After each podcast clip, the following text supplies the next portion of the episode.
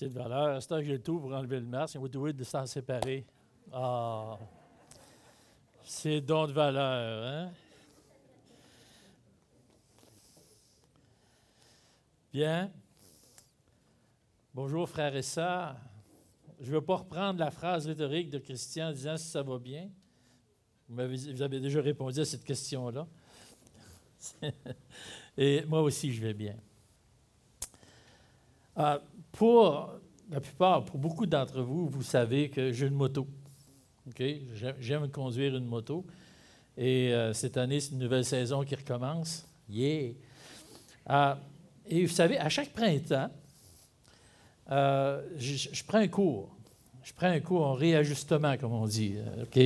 Je n'ai pas conduit l'hiver, euh, puis là, je reprends la moto, je me sens un peu insécure. Donc, je prends un cours. Et ce cours-là, ça me ramène à la base. C'est tout simplement les choses de base. Euh, comment arrêter, comment partir et comment se comporter dans telle, telle, telle situation. Et durant ce cours, je dois faire attention à ce que, les erreurs que j'ai développées au fur et à mesure de ma conduite. Euh, dans ce cours, je dois me concentrer sur ce que je ne fais pas correct et je dois en être conscient. Je dois être conscient que quand je fais tel mouvement, ce n'est pas correct. Pour ça, j'ai besoin de, que quelqu'un me dise Ah, tu n'es pas correct. OK, OK, fais ça comme ça, comme ça. Ah, OK. Le sujet qu'on voit aujourd'hui, c'est un peu la même chose, c'est un peu le même principe. Euh, la vie nous amène bien souvent à, prendre des mauvaises habitudes, à avoir des mauvaises habitudes. Et la soumission à la parole permet de nous corriger. La parole de Dieu nous dit hé, hé, hé, hé, ce que tu fais là, c'est pas correct. Change ta manière de voir, change ta manière de penser. Mais j'aimerais qu'on lise pour l'instant le texte de ce matin dans Matthieu 7, à partir du verset 1 jusqu'au verset 5. Ne jugez point, afin que vous ne soyez point jugés car on vous jugera du jugement dont vous jugez, et l'on vous mesurera avec la mesure dont vous mesurerez. Pourquoi vois-tu la paille qui est dans l'œil de ton frère et n'aperçois-tu pas la poutre qui est dans ton œil? Ou comment peux-tu dire à ton frère, laisse-moi ôter une paille de ton œil et toi qui as une poutre dans le tien? Hypocrite, ôte premièrement la poutre de ton œil et alors tu verras comment ôter la paille de l'œil de ton frère. Que le Seigneur bénisse sa parole. Bien, on approche à la, fin de ce discours mémorable sur la montagne. C'est dans deux semaines, dans deux, encore, deux rencontres encore, on devrait avoir terminé le discours sur la montagne.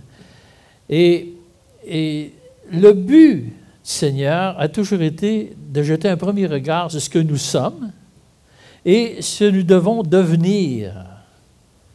Parce que la vie chrétienne, et laissez-moi vous, euh, citer Martin Luther de ce qu'il dit, la vie chrétienne ne signifie pas être bon, mais de devenir bon.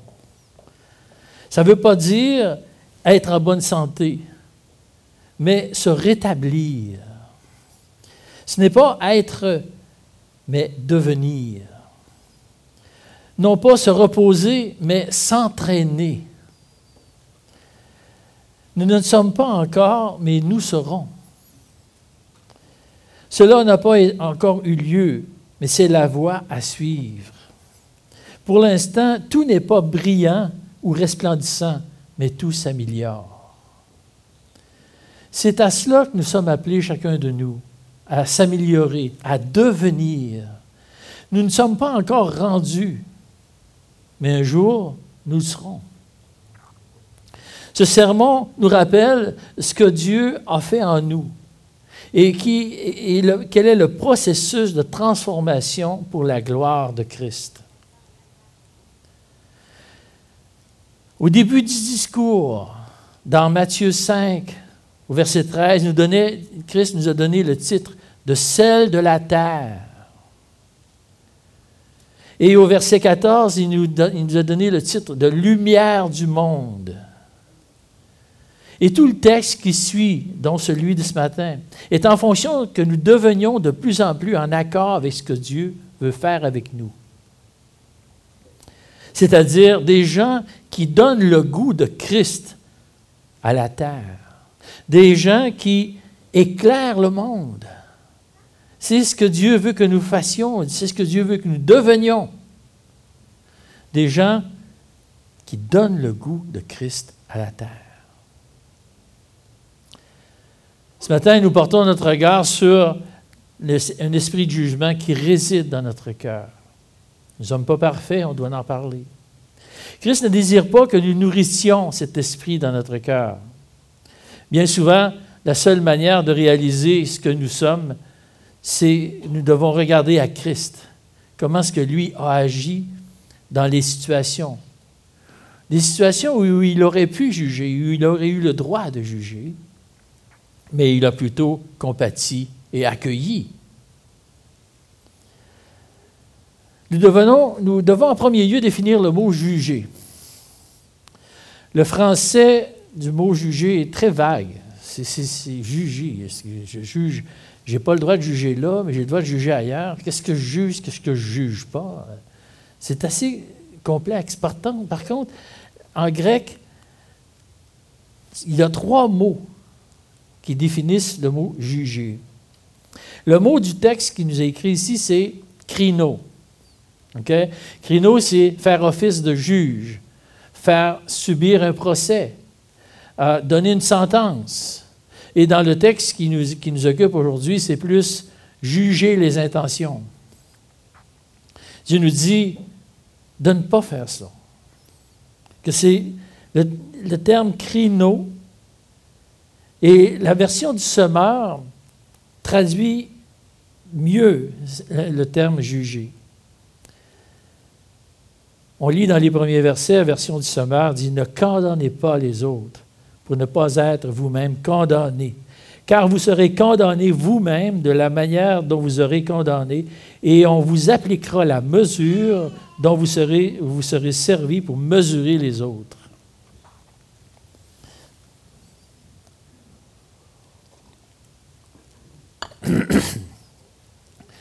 Il y a donc une différence entre juger, condamner et juger autre chose. Le Seigneur ne nous enlève pas tout jugement. Nous devons garder un saint jugement. On doit être capable de juger les choses. C'est dans notre nature de pouvoir dire, attendez, j'évalue les choses. Et dans le texte de 1 Corinthiens, au chapitre 2, et versets 14 et 15, il va dire, Mais l'homme animal ne reçoit pas les choses de l'Esprit de Dieu, car elles sont une folie pour lui. Il ne peut les connaître parce que c'est spirituellement qu'on en juge. L'homme spirituel, au contraire, juge de tout et il n'est lui-même jugé par personne.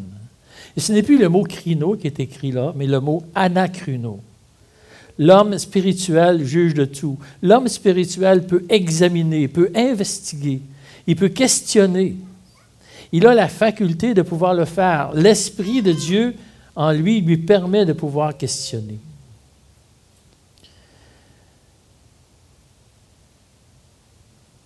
Non pas condamner, mais évaluer afin de pouvoir accompagner. Dans nos cœurs, on sait, on sait très bien lorsque l'on condamne ou lorsque nous euh, accompagnons. C'est pourquoi dans ce verset, il dit que l'homme spirituel ne peut être évalué Quelqu'un peut, m'évaluer, quelqu'un de la rue peut m'évaluer, un non-chrétien peut m'évaluer, mais son, son évaluation n'est pas exacte. Il n'y a pas l'Esprit de Dieu pour pouvoir évaluer. À certaines occasions, mon jugement pour évaluer une situation, c'est utile. À plusieurs reprises dans la parole de Dieu, Dieu nous demande de prendre soin de l'autre, de porter les fardeaux de l'autre de pardonner les uns, de se pardonner. Et je pourrais en nommer une multitude les uns les autres. Mais pour faire tout cela, j'ai besoin de juger les situations. J'ai besoin de savoir. J'ai besoin de connaître. Ça vous est sûrement arrivé en dire j'ai le choix de faire ça ou de faire ça, mais je dois jauger qu'est-ce que je dois faire. Et ça m'est arrivé de prendre une décision seulement qu'après beaucoup de prières avec mon épouse, en disant qu'est-ce qu'on fait? Et l'Esprit nous a dirigés à faire, à prendre le bon choix, mais il a fallu que je juge les choses. Et on a certainement besoin de l'Esprit pour nous guider dans l'aide qu'on peut apporter aux autres. On voit le, le troisième terme, diacrino. Et dans 1 Corinthiens 14, 29, où les hommes parlent de l'Assemblée, il dit que deux ou trois parlent et que les autres jugent. Bien, ce terme-là veut dire faire une séparation des choses. Qu'est-ce qui est bon et qu'est-ce qui est meilleur? Qu'est-ce qui est bon et qu'est-ce qui est mauvais? C'est le même terme aussi dans 1 Corinthiens 6 lorsqu'il parle que les hommes se retrouvent à faire devant des juges du monde pour juger les situations dans les églises. Il n'y a personne à l'intérieur de l'Assemblée qui est capable de faire une séparation, qui est capable de, discerner les choses qui devraient être bonnes, les choses qui ne devraient pas être bonnes.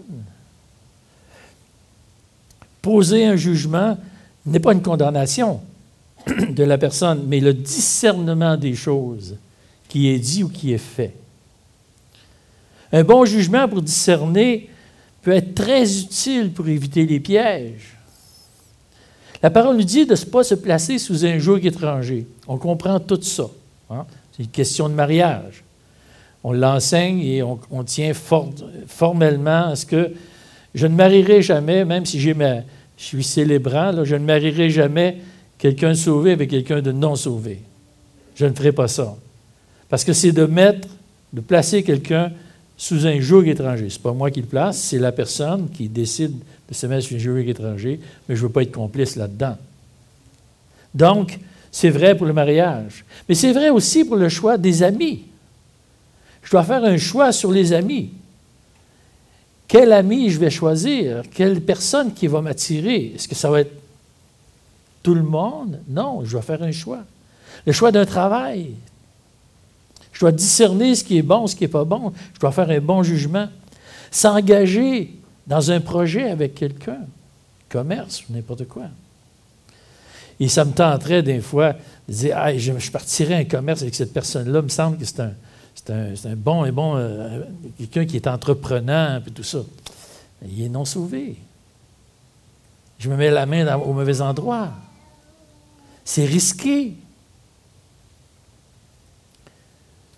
La sagesse de Dieu me demande de séparer les choses. Certaines choses peuvent être bonnes, mais il existe des choses qui sont meilleures. Et c'est ce que Dieu veut que j'obtienne. Et certainement, le meilleur, le meilleur vient de la parole de Dieu. Les décisions que je prends ne sont pas mes pensées, mais ce sont les pensées de Dieu qui sont dans ma vie. Il existe une différence fondamentale entre crino et anacrino et diacrino. Crino nous demande de ne pas condamner les personnes, ça touche les personnes elles-mêmes. Je ne pourrais pas dire à chacun de vous, il faut dire, vous êtes une telle personne ou vous êtes une telle personne. Dieu dit, non, tu n'as pas le droit de faire ça. Ne fais pas ça. On va voir plus tard pourquoi je ne devrais pas le faire.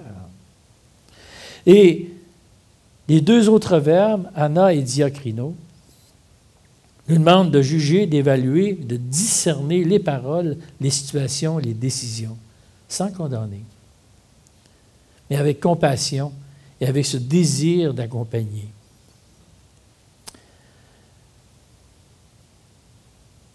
Mais même dans ces situations-là, même, avec le, même dans le terme diacrino et anacrino, cela vient de l'esprit. Dans 1 Corinthiens 2.15, l'homme spirituel, l'homme qui a l'esprit, juge de tout. Et aussi dans Galates 6.1, toi, si, si un homme vient d'être pris en faute, toi qui es spirituel, redresse-le avec un esprit de douceur. Redresse-le avec un esprit de douceur. Si je veux redresser quelqu'un, je dois juger. Je ne juge pas la personne, mais je juge la situation. Je juge ses paroles. Je juge le faux chemin dans lequel il s'en va et j'ai mon devoir de le reprendre. avec douceur et avec l'esprit. Donc, le jugement de Dieu, Dieu approuve les jugements qui viennent de l'esprit et qui sont faits avec douceur, qui ne condamnent pas. Mais pour bien juger, nous devons acquérir une certaine maturité, une sagesse. Et cette sagesse, Jacques la définit très bien dans son livre au chapitre 4, au, au chapitre 3, excusez, au verset 17. La sagesse qui vient d'en haut est en premier lieu pure. De plus, elle aime la paix, elle est modérée, conciliante, pleine de compassion. Elle produit beaucoup de bons fruits. Elle est sans parti pris et sans hypocrisie. Voilà ce que fait un bon jugement. Voilà ce que la sagesse peut faire à l'intérieur de nous. Pouvoir dire les choses comme elles doivent être dites de la bonne manière. Et toujours dans un but profond de ne pas condamner, mais plutôt de compatir. Jacques, ici, il établit les critères d'un jugement sage et céleste. Et on sait pertinemment que les enseignements de Christ sont toujours appuyés par des actions. On ne pourrait pas dire de Christ qu'il est un grand parleur et un petit faiseur. Christ est un grand parleur et un immense faiseur. Et une histoire, je cherchais une histoire qui, pouvait bien euh, identifier qu'est-ce que c'est. Et il m'est venu tout de suite à l'esprit, et sûrement à votre esprit aussi, l'histoire de la femme prise en flagrant délit d'adultère. C'est une évidence. Et cela, ça retrouve dans Jean chapitre 8. Jean au chapitre 8, il dit, alors les scribes, verset 3, il dit, alors les scribes et les pharisiens amenèrent une femme surprise en adultère. Et la femme, plaçant au milieu du peuple, ils dirent à Jésus, Maître, cette femme a été surprise en flagrant délit d'adultère. Moïse, dans la loi, nous a ordonné de lapider de telles femmes. Toi, donc, que dis-tu? Ils dirent cela pour l'éprouver, afin de pouvoir l'accuser. Mais Jésus, s'étant baissé, écrivait avec le doigt sur la terre. Comme il continuait à l'interroger, il, se, releva et leur dit que celui, que celui de vous qui est sans péché jette la première pierre. Jette le premier la pierre contre elle, excusez l'erreur. Et s'étant de nouveau baissé, il écrivait sur la terre. C'est de vous poser la question, qu'est-ce qu'il écrivait sur la terre? Hein? Ça n'a pas beaucoup d'importance, mais c'est une question qu'on se pose. Euh, quand ils, quand ils entendirent cela, accusés par leur conscience, ils se retirèrent un à un depuis les plus âgés jusqu'au dernier. Et Jésus resta seul avec la femme qui était là, qui était là au milieu. Alors, s'étant relevé et ne voyant plus que la femme, Jésus lui dit, Femme, où sont ceux qui t'accusaient? Personne ne t'a-t-il condamné Il répondit, Non, Seigneur. Et Jésus lui dit, Je ne te condamne pas, moi non plus, va et ne pêche plus.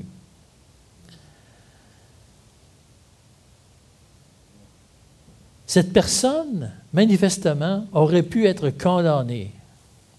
Et elle était en face de celui qui avait le droit de lui tirer toutes les pierres qu'il voulait. Il n'y a rien qui aurait pu le retenir. Il était le seul à pouvoir tirer toutes les pierres, même jusqu'à ce qu'elle meure, parce que c'était la loi. Et il aurait pu le faire même en face des autres en disant qu'il était même, sans mentir, qu'il était sans péché. Mais qu'est-ce qu'il a fait? Rappelez-vous la phrase que Jésus a dit au, milieu du, sermon, que notre frère Adama nous rappelle, qui nous a rappelé de semaine après semaine.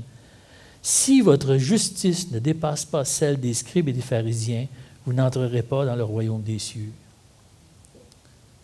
Le choix de Christ n'a pas été la loi. Le choix de Christ a été la miséricorde. Et la réponse de Christ face au péché de cette femme, je ne te condamne pas, moi non plus. Va, mais désormais, ne pêche plus. Va et ne pêche plus. Je te pardonne. Tu étais condamnable, mais je te pardonne. La question que je me suis posée, pensez-vous que la dame, lorsqu'elle a quitté Jésus, a pu respecter ce que Dieu lui a demandé? Va et ne pêche plus? Pensez-vous qu'elle n'a plus jamais péché par après? Hmm, je ne crois pas. Mais Dieu a quand même, Christ a quand même décidé de lui pardonner, de lui pardonner les fautes du passé, mais de lui pardonner tout aussi son futur.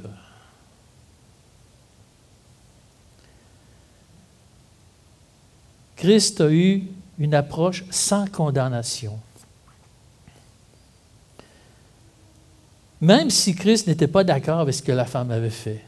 Parce qu'il a dit, va, il ne pêche plus. Tu péchais, là. Tu répréhensible, mais tu pardonné. Jésus a voulu toucher le cœur de cette femme par sa compassion. Si Christ avait condamné, comment la grâce de Dieu aurait pu agir dans le cœur de cette femme? Comment la grâce de Dieu aurait pu agir dans votre cœur si Dieu nous avait condamnés? C'est une autre belle image de l'amour de Dieu en action. On mentionne souvent Dieu nous aime, Dieu est amour. Et les actions de Christ le prouvent. Il nous aime et il a, nous a donné sa grâce. On peut regarder cette situation comme un exemple. Nous sommes les porteurs de la grâce de Dieu. Nous sommes ceux qui devraient pardonner. Nous sommes ceux qui ne devraient jamais condamner. Voilà ce que nous sommes. À beaucoup d'autres occasions, Christ aurait pu condamner, et avec raison. Il s'est permis d'exprimer sans rien cacher ce que les apôtres étaient pour faire. Il leur a dit, vous allez tous me quitter. Vous allez, tout, vous allez, vous allez me flocher comme un sac de poubelle. Et même toi, Pierre, tu vas me renier. Et il dit ça dans Jean 13, 38. Il s'exprime ouvertement. Mais malgré que ces paroles soient des paroles qui sont dures à entendre, si quelqu'un disait Je t'aime pas puis je te quitte, je te dirais hum, C'est dur ce que tu me dis là. Mais ce n'était pas des paroles de condamnation mais c'était des paroles de vérité. Et que malgré tout, ce que les disciples ont pu faire, les paroles et les actions de Christ n'ont jamais coupé les ponts avec ses disciples. Jamais. Pourtant, c'est ce que la condamnation fait. Mais Christ a pu révéler les choses sans condamner. Mais pourquoi pourquoi Jésus a eu cette attitude durant toute sa présence sur terre? Parce qu'elle correspondait avec le but de sa venue sur terre. Comme il dit lui-même dans Jean 12, 47, Si quelqu'un entend ce que je dis, mais ne le met pas en pratique, ce n'est pas moi qui, qui le jugera. Car je ne suis pas venu pour juger. Et le terme utilisé là, c'est crino le monde, mais pour le sauver. Celui donc qui me méprise et qui ne tient pas compte de mes paroles a déjà son juge. C'est cette parole même que j'ai prononcée. Elle le jugera au dernier jour. Pas tout de suite. Pas aujourd'hui. Pas en 2022. Mais plus tard. Le dernier jour, Christ va prendre un autre manteau. Voilà exactement le ministère qui nous a été confié, un ministère de réconciliation. Comme nous avons été réconciliés et non jugés, nous devons exercer la réconciliation et non la condamnation. Christ nous avertit de ne pas juger. Ce n'est pas notre rôle. Ce n'est pas à nous de faire ça. On parle de condamner. C'est le rôle exclusif de Christ Et même, ce n'est même pas le rôle de Christ aujourd'hui, c'est le rôle de Christ plus tard, le jour dernier.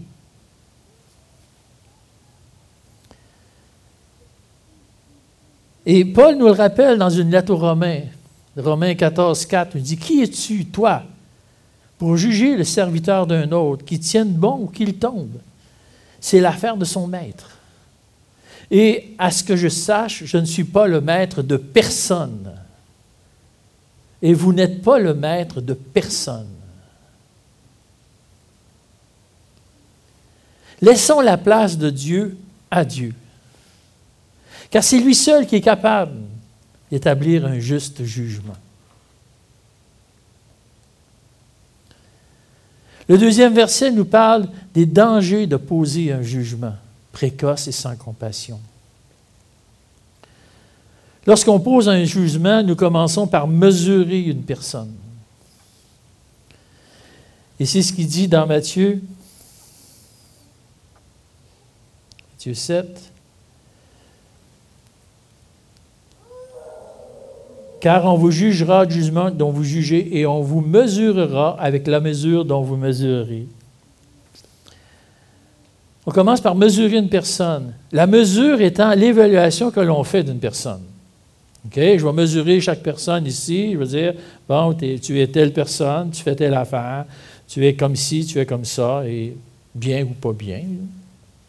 Mais je t'évalue, je te mesure. Et lorsque je mesure quelqu'un, lorsque j'évalue quelqu'un, je suis officiellement au-dessus de lui. Parce que je le mesure. Je mesure quelqu'un, je l'évalue.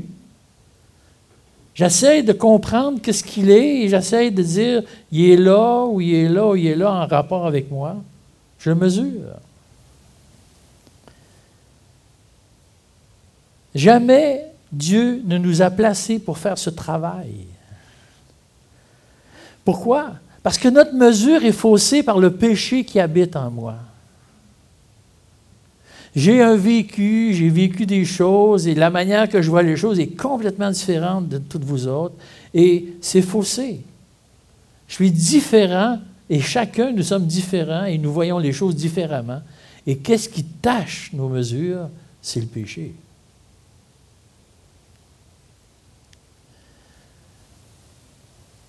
Ce jugement fait énormément de tort à celui qui est jugé, à celui qui est condamné. C'est pas facile d'être condamné. Ça coupe des ponts être condamné. Pourtant, c'est ce qui nous tient. Pourquoi est-ce que je suis capable d'encore annoncer l'Évangile? Parce que les ponts ne sont pas coupés. Si je coupe les ponts, c'est fini. Et je peux vous dire, que la première chose, la première place que je l'ai vraiment appris sérieusement, c'est avec mes enfants. Dans un passé, euh, j'étais chrétien, mais je n'avais pas compris ce principe-là. Vous savez, on est encore en devenir, donc je n'étais pas devenu encore ce que j'étais. Et euh, je jugeais mes enfants et je les condamnais de ce qu'ils faisaient. J'étais légaliste. Et j'arrivais à mes enfants et je les condamnais. Et qu'est-ce que ça a fait? Et ça a coupé les ponts. Oui, ils sont coupables d'avoir coupé les ponts, mais je suis coupable d'avoir mis la dynamite en dessous du pont, Et lorsque j'ai compris qu'il fallait jamais que je coupe les ponts, qu'il fallait que je m'approche d'eux, peu importe qui ils étaient, peu importe ce qu'ils faisaient. Oui, je lui pouvais leur dire, je ne suis pas d'accord avec ce que, la décision que tu as prise. Je ne suis pas tout à fait d'accord, mais je t'aime pareil et que je t'aime beaucoup. Et je ne dis pas que c'est ça qui, est a fait qui sont arrivés au Seigneur. Ce n'est pas moi qui sauve, c'est le Seigneur qui sauve. Mais le fait que je ne coupe pas les ponts fait en sorte qu'aujourd'hui, euh, la semaine passée, on a eu une, belle fête avec mon épouse et tous mes enfants étaient là. On a eu un plaisir fou tout ensemble.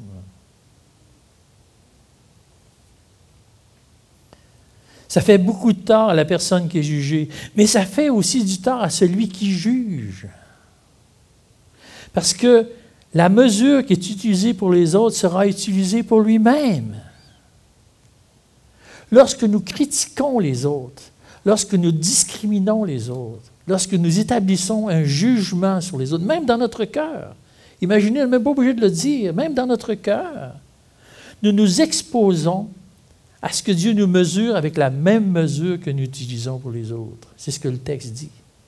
C'est-à-dire avec la même intransigeance, avec la même sévérité, nous nous exposons à cela. Voyez-vous que c'est dangereux de dire, de, de juger quelqu'un? C'est extrêmement dangereux. Et Dieu nous prévient. Et c'est là la pensée de Dieu sur le jugement qui condamne. Paul apporte un enseignement sur ce point dans Romains au chapitre 2. Toi donc, qui que tu sois, qui condamne autrui, tu n'as aucune excuse, car en condamnant les autres, tu te condamnes toi-même, puisque toi qui les condamnes, tu te conduis comme eux. Or, nous savons que le jugement de Dieu contre ceux qui agissent ainsi est conforme à la vérité. Donc, si vous aventurez sur le plan de la condamnation vis-à-vis des autres, c'est-à-dire telle personne ne fait jamais correct, telle personne est, comme ci, telle personne est comme ça, vous vous aventurez à ce qui vous arrive la même affaire dans votre vie. Et je l'ai peut-être déjà compté, mais j'ai l'âge pour me répéter. Donc, c'est arrivé l'été passé. Pourtant, j'ai beaucoup d'années de vie dans le Seigneur. J'ai 40 ans quand même. Et puis, euh, je peux dire, euh, hein, j'ai appris certaines choses. Je sais certaines choses. J'en connais des affaires. Sauf que j'étais, mon épouse avait affaire à la pharmacie, puis moi, je ne voulais pas rentrer dans la pharmacie, euh, masque aidant. j'ai resté dehors, assis, et puis j'étais au soleil, on était bien. Puis je voyais quelqu'un marcher sur le trottoir. Puis cette personne-là, elle boitait, elle marchait mal. J'ai dit, voyons, elle marche donc bien mal, cette personne-là. Puis euh, il y a une autre personne qui arrive, se stationne à un endroit qui n'a pas le droit de stationner. Puis il sort, puis il me fait une farce en plus. Ah ben là, il toi, là. Puis euh, une autre personne qui arrive, j'avais toujours quelque chose contre une autre personne. Puis je me suis dit à moi-même, je me suis dit, hein, le monde est-tu tout croche? Ça n'a pas de bon sens. Et savez-vous quelle pensée que Dieu, que, Dieu a mis dans, dans mon cerveau? Il m'a dit, ouais, puis toi, ah! j'en ris aujourd'hui, mais j'en ai pas ri là. j'ai rentré en moi-même, puis euh, j'ai pleuré. Dieu m'a traité comme je traitais les autres. Comprenez, c'est important. Et j'ai réalisé là encore que je n'étais pas encore arrivé, que je devais encore devenir.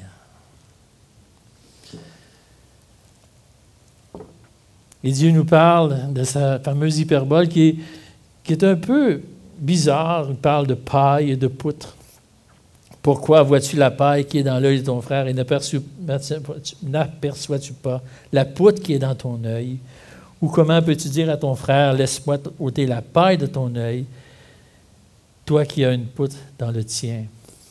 Hypocrite. Ôte premièrement la poutre de ton œil, et alors tu verras comment ôter la paille de l'œil de ton frère. La poutre dans notre œil et la paille dans l'œil de l'autre. Quelle belle image. La poutre, c'est l'image de notre propre justice. Et dans les faits, c'est quoi sous notre propre justice? C'est se justifier et de condamner les autres. J'ai le droit, moi, parce que je me justifie d'une certaine situation. Et c'est ça la poutre. C'est exactement ça qui nous empêche de voir. Nous nous mettons une poutre et nous ne voyons plus rien. Nous ne voyons pas la réalité. Et dans l'application de la propre justice, c'est que comment peux-tu juger le comportement d'un autre tandis que ta propre justice fausse ton évaluation? Comment? La solution de Christ, parce que très rare, mais il y a une solution à ce problème. Et vous savez que la Bible, lorsqu'elle est appliquée, est un livre ce n'est pas un livre de problèmes, mais c'est un livre de solutions. La Bible a la solution à ça, dans la mesure qu'il est appliqué. Le concept est très simple. C'est simple, simple, simple. Mais combien difficile à maintenir en place.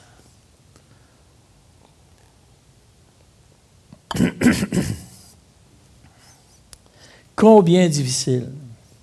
D'abord, dans l'expression n'aperçois-tu pas, c'est une expression que j'ai de la misère à dire d'ailleurs.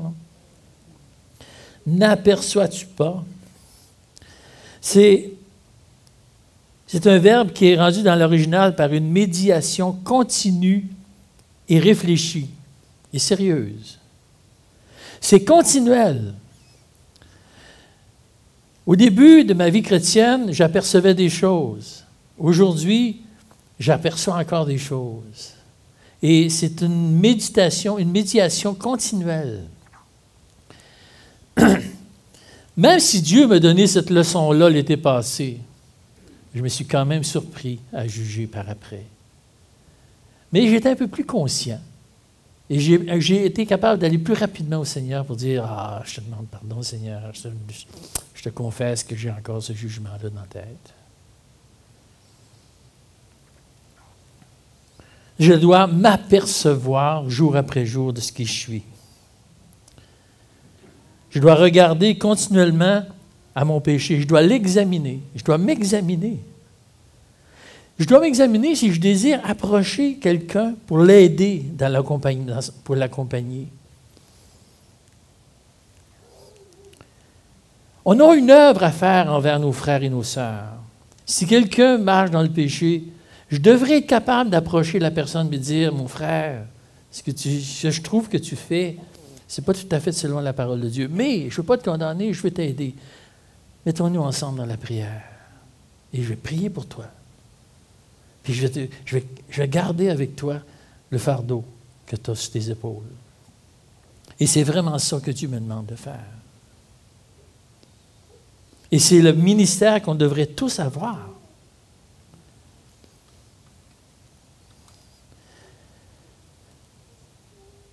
Mais pour cela, je dois constater une chose.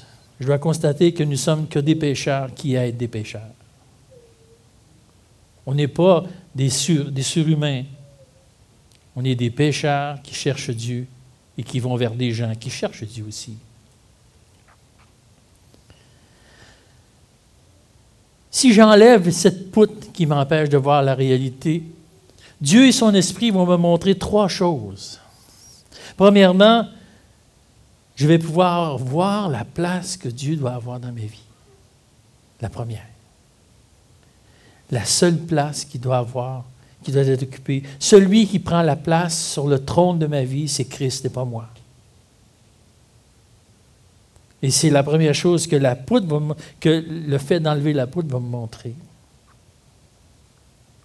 La deuxième chose, c'est que je vais voir que que mon frère, que mon frère et moi, ou ma sœur et moi, nous sommes tous les deux au même niveau. Nous sommes pareils. Nous sommes tous des pécheurs qui cherchent la présence de Dieu. Je suis comme lui. Et le fait de réaliser cela profondément va, va garder mon cœur du jugement.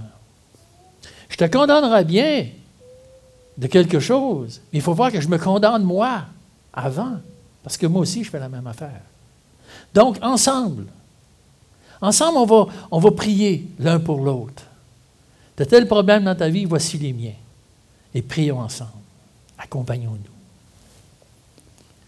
La troisième chose que Dieu veut me révéler, c'est la connaissance profonde de qui je suis. En enlevant la poutre, je vais voir qui je suis plus profondément. Je vais être capable de m'évaluer mieux. Et je serai moins hypocrite. Vous savez qu'on peut être hypocrite pour les autres personnes autour de nous, mais on peut être hypocrite pour nous-mêmes aussi. On peut être hypocrite à l'intérieur de nous, se faire des. En enlevant la poutre, je vais voir, Dieu va me révéler qui je suis vraiment et qui je dois devenir. Et c'est vraiment ce que Dieu me demande de faire. En conclusion, je suis content, je suis vraiment heureux que Christ n'ait pas voulu me mesurer. Christ n'a pas voulu me mesurer, mais juste m'accompagner. Et il m'accompagne jusque dans l'éternité, afin que je puisse enlever la poutre de mes yeux pour voir l'amour qu'il a eu à mon égard. Dieu ne m'a pas mesuré. Et c'est une puissante motivation qu'il me donne pour que j'aime sans mesure. Bien, mes frères, on va prier. On va remettre notre vie entre les mains du Seigneur pour, que cet esprit de jugement soit, soit quelque part manifesté, qu'on puisse le voir et qu'on puisse le corriger. Merci Seigneur. Merci infiniment pour ta parole. Merci pour ce guide sûr qui nous fait d'avancer, qui nous fait d'avancer dans ta volonté. Je suis content, Seigneur, que tu me montres cela aujourd'hui, afin que je puisse voir clair et que je puisse comprendre qu'est-ce que tu as pour moi. Et je veux t'honorer et te glorifier, Seigneur, moi et tous les frères et les sœurs avec moi ce matin, par le beau nom du Seigneur Jésus-Christ. Amen. Amen. Merci, Denis. Merci pour ton enseignement. Merci de nous avoir livré ce message que le Seigneur a mis sur ton cœur, d'avoir euh,